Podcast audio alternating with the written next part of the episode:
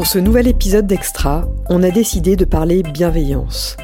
Pas celle qu'on doit à ses collègues, ses enfants et ses amis, mais une autre bienveillance, moins évidente, qui se paye en temps, en écoute et en oubli de soi. Pour ça, on a eu l'idée de rencontrer une visiteuse de prison. Elle s'appelle Fabienne Chex. Bonne écoute.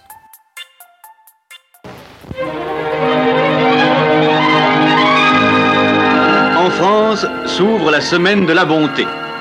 Mais il ne s'agit pas seulement d'être comme tous les jours et conformément à de solides traditions, bon pour les animaux,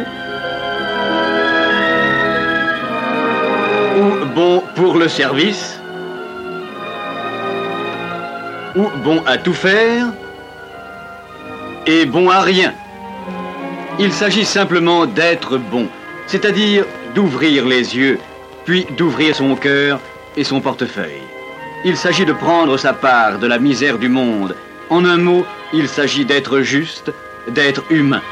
Et c'est peut-être cela la bonté.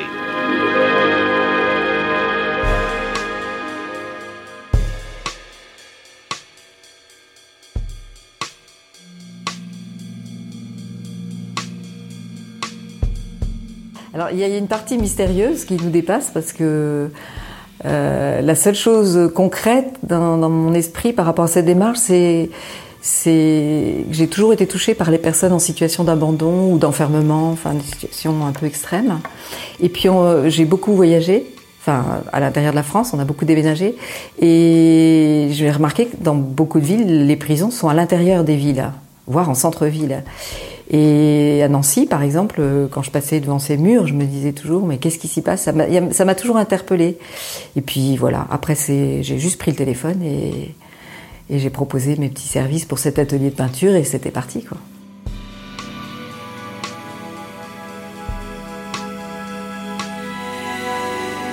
Euh, l'idée, c'était de leur donner la possibilité d'avoir une activité de plus, parce qu'elles en avaient déjà d'autres, et ça leur permet de sortir de leur cellule un peu plus que pour aller les euh, cours de promenade.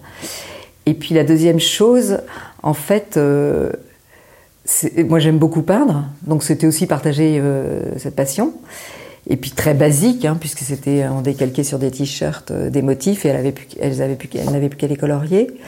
Alors au début c'était très orienté peindre ensemble, leur apprendre et leur donner ce moment un petit peu de respiration. Et puis très vite, je me suis rendu compte que de par leur besoin de parler, la peinture devenait un alibi et euh, le reste, c'était vraiment une présence euh, de l'extérieur pour leur permettre euh, de se confier, en fait.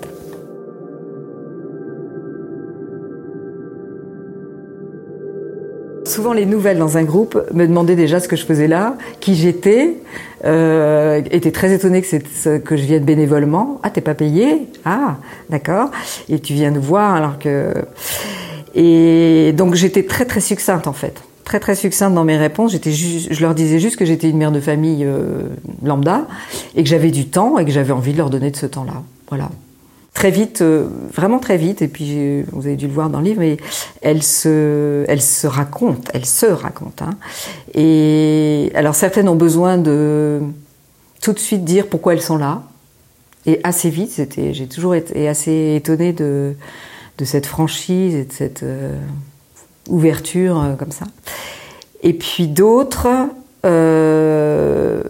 sont plus réservées et c'est plusieurs, il faut plusieurs semaines avant qu'elles ou pas, vous, vous racontent ou pas. Mais en général, c'est vrai que, alors ce qu'elle me raconte, ben, par exemple, il y en avait une qui était très très droguée dans le trafic de drogue, que j'ai vu plusieurs fois repartir et revenir. Et pour elle, la prison était un sas de, de repos en fait, où elle retrouvait le rythme jour et nuit et et elle reprenait des forces et elle se nourrissait. Et voilà, donc c'était comme un sas en fait pour elle. D'autres ben, racontent les, délits ou les, infanticides ou les homicides qu'elles ont commis. Et puis euh, il y en avait euh, parfois dans le groupe aussi qui étaient euh, très atteintes au niveau psychique et là qui sont sans filtre et qui vous racontent euh, des actes euh, qu'elles ont commis euh, barbares, enfin vraiment des choses. Donc là, on, rentre dans un deuxième monde, dans un autre monde là. Et voilà, ça montre aussi que la, frontière est très ténue entre la psychiatrie et la prison aussi. Hein.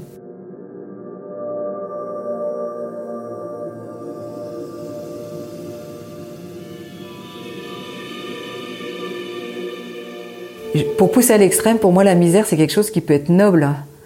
Parce que si cette misère rencontre des gens bienveillants, elle, euh, elle peut être transformée, en fait. Euh, à partir du moment où un être se sent écouté ou un instant ou même une demi-heure aimé ou compté pour quelqu'un, cette misère, elle se transforme en, quelque chose de un peu transcendant, enfin un peu. Hmm. C'est que moi, je reste persuadée, et, je le voyais dans l'atelier de peinture. Euh, la, la, la, fierté qu'elles avaient euh, de, de, Parfois, il y en avait qui avaient vraiment commis l'irréparable, hein, et qui étaient capables de faire des belles choses et de leur montrer qu'elles avaient encore du beau en elles. Et ça, c'est un challenge. Pour moi, c'était super de me dire... Euh, euh, voilà, pendant ce temps donné-là, pendant plusieurs semaines, elles ont été capables du pire, mais elles ont fait du beau. Et ça, c'est une conviction que j'ai dans l'être humain, c'est qu'il reste toujours pour moi une part de, même s'il y a eu maltraitance, même s'il y a eu des parents rejetants, euh, euh, c'est ce qui guide cette bienveillance en fait. Et puis euh, la, chose la plus importante, c'est que pour moi, chaque personne rencontrée est autant aimée de Dieu que moi, quoi qu'elle ait fait dans sa vie ou de sa vie. Ça, c'est une conviction. c'est une question de foi après, hein, on y adhère ou pas. Mais ça, c'est une conviction très très forte en moi, qui m'a guidée beaucoup. Oui.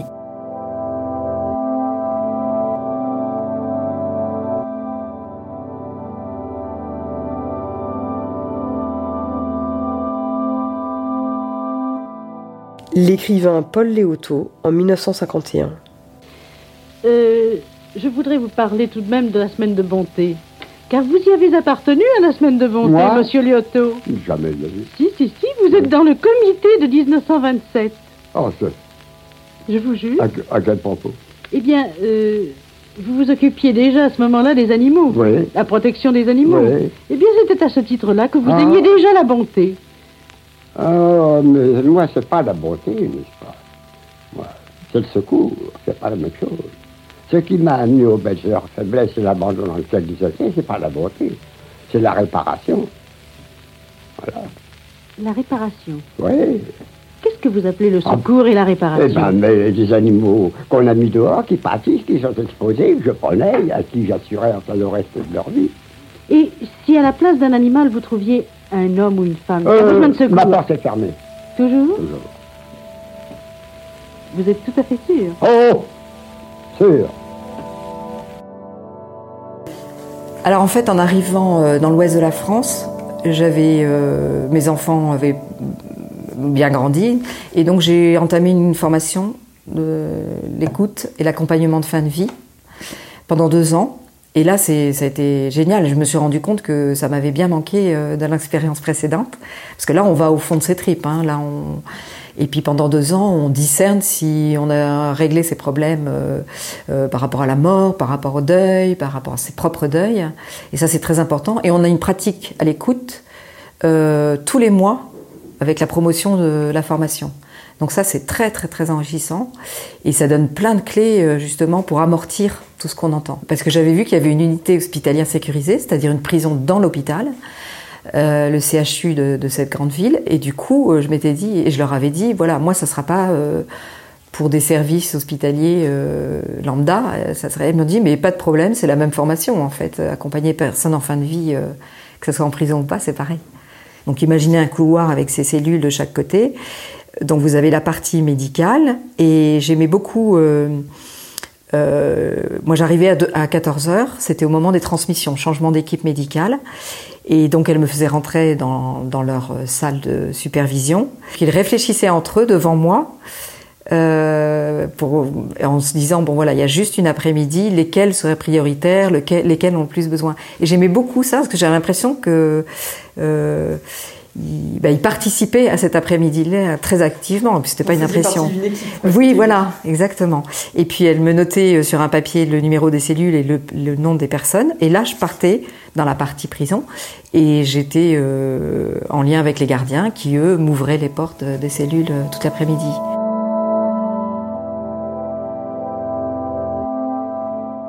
Les détenus vous le disent très vite parce qu'ils disent que c'est un moment où ils ont le temps de réfléchir, Ils sont pas parasités par les bruits, par toute l'ambiance d'une maison d'arrêt ou d'un centre pénitentiaire.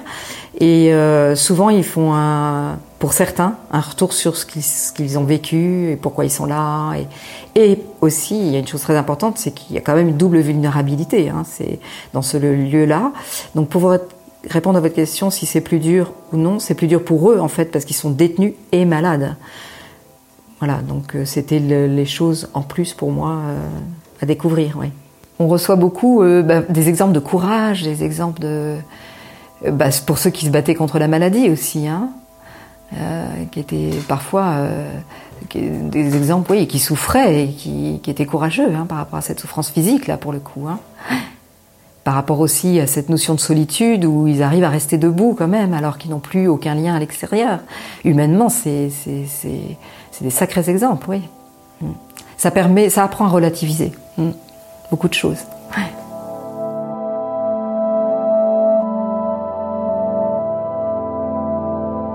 J'ai presque envie de dire que c'est grisant parce que, parce que quand on voit le, le par exemple, j'ai eu beaucoup d'hommes qui, qui, enfin beaucoup de larmes chez les hommes. Et ces larmes euh, reflètent que cette attitude de, de disponibilité à l'autre fait, fait remonter en eux des émotions, euh, euh, des souvenirs, des choses euh, dans ce milieu. Et c'est vrai qu'on peut appeler ça de la bienveillance, mais c'est aussi cette remise en route humainement, parce que c'est un lieu où c'est pas possible. Voilà, on les sont tellement conditionnés et, parce que il y a une marche à suivre en, prison. Quoi. Ils n'ont pas de liberté de déjà d'aller et venir comme ils veulent, ils n'ont pas la liberté de. de, de c'est pas c'est pas un milieu tranquille, c'est pas un milieu où ils ont le temps de se poser, c'est pas donc quand ils ont quelqu'un en face d'eux euh, euh de, de oui de neutre et puis qui représente pas euh, une institution, ils sont pas avocats, on est, moi j'étais pas juge, donc qui, qui ne sera pas dans le jugement, c'est vrai, et en plus qui a cette disponibilité, cette posture d'écoute, c'est vrai que la bienveillance, elle, est, elle, devient euh, présente entre un détenu et, le bénévole. Quoi. Et est-ce qu'il y a des moments où vous avez douté face à des détenus, face à des situations où vous vous êtes dit c'est ça sert à rien ce que je fais C'est euh, est-ce qu'il y a eu des moments de doute? Alors en fait, à partir du moment où on accepte la pauvreté de la relation, je trouve que hum, c'est, j'ai jamais eu le doute, mais j'ai eu la confiance en me disant, euh, peut-être naïve, en me disant, il y a eu un temps donné, c'était juste peut-être un, petit quart d'heure, mais ce moment-là, euh, la personne détenue a existé pour quelqu'un.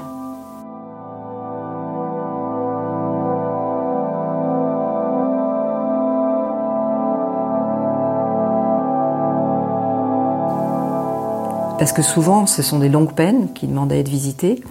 Alors là, je parle des visites en unité, hospitalière, et euh, plus personne ne va les voir. Ils n'ont pas de parloir, ils sont coupés. Euh, les longues peines, les personnes qui ont pris des longues peines, euh, sont vraiment coupées de, leur famille et du monde extérieur. Donc non, j'ai jamais douté.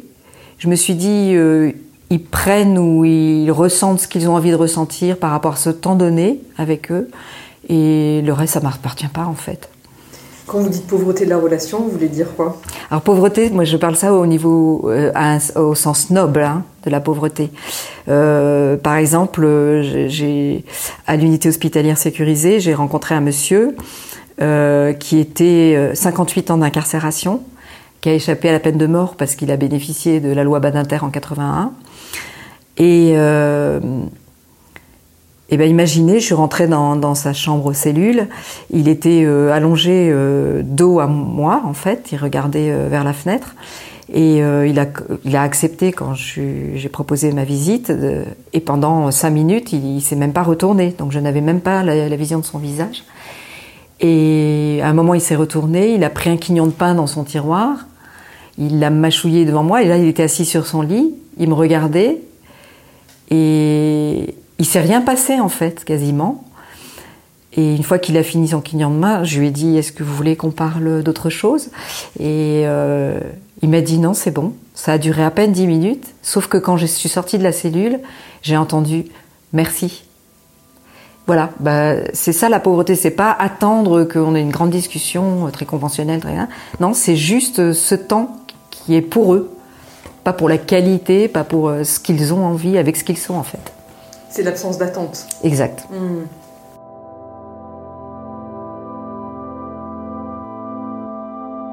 Le Dalai Lama sur le plateau d'Apostrophe en 1989. Mais pour ce qui est de euh, la motivation fondamentale, c'est que je considère les autres, euh, les gens comme des êtres humains. Donc euh, je ne m'intéresse pas à cette, la question de savoir si quelqu'un est bouddhiste ou autre, mais simplement à l'être humain. Évidemment, nous avons une barrière linguistique entre nous, bien sûr. Mais même sans parler véritablement en mots, nous pouvons comprendre, percevoir ce qui anime les autres personnes autour de la table, particulièrement. Et je crois que c'est cette forme de compréhension qui joue, qui permet de se, de se saisir mutuellement. Et donc, je me, j'ai un sentiment d'appartenance à l'espèce humaine, ce qui réduit les barrières et ce qui m'aide beaucoup.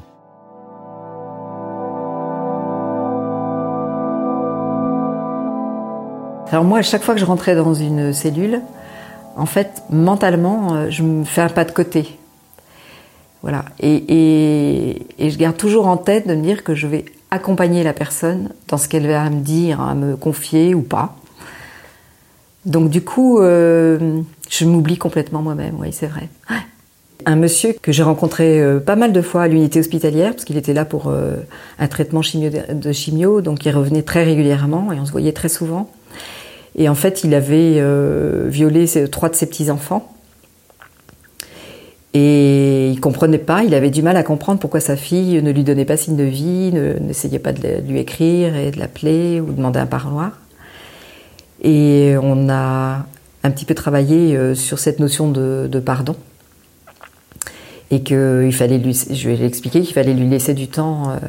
Et puis un jour, il a demandé à un surveillant, euh, avant que je n'arrive, un crayon et un papier. Et il avait dans l'envie d'écrire à sa fille euh, pour lui demander pardon de ce qu'il avait fait à ses petits-enfants. Et c'est vrai qu'à ce moment-là, euh, donc j'ai pris le stylo, cette feuille blanche, et je lui ai dit je, vous écoute et je vais noter, euh, voilà, je vais vous, vous, écrire la lettre, parce qu'en fait il avait beaucoup de problèmes d'illettrisme. Et hum, pourquoi je me suis sentie transparente à ce moment-là, c'est que j'avais, je garde cette image d'avoir ma main qui était guidée par ce qu'il me dictait, et, j'ai senti qu'il se laissait complètement aller et qu'il était d'une sincérité incroyable dans cette euh, demande de pardon. Et, et ça a été clos cette lettre, hein, d'autant plus parce qu'il il, m'a demandé le crayon après et il a juste marqué Papa, c'est la seule chose qu'il savait écrire, et moi il m'a fait marquer qui regrette. Et cette notion de transparence, elle a été effectivement son paroxysme parce que je n'étais plus qu'une main qui écrivait euh, face à un homme qui avait besoin de demander pardon. J'ai toujours trouvé, euh, et d'autant plus après ces expériences en milieu carcéral, que l'écoute, en fait, euh, si elle est inconditionnelle et que vous vous oubliez en écoutant l'autre, c'est hyper puissant. Ça permet à la personne, mais même une amie, hein, lambda, de, de, de, si elle a des choses à vous déposer, d'aller jusqu'au bout. Et en milieu carcéral, encore plus. Donc on sent vite que ça répond à un besoin d'être bienveillant. L'abbé Pierre lors de son appel de l'hiver 54. Que ce soir même, dans toutes les villes de France, des pancartes s'accrochent où l'on lise ces simples mots Toi qui souffres, qui que tu sois, entre, dors, mange, reprends espoir, ici on t'aime.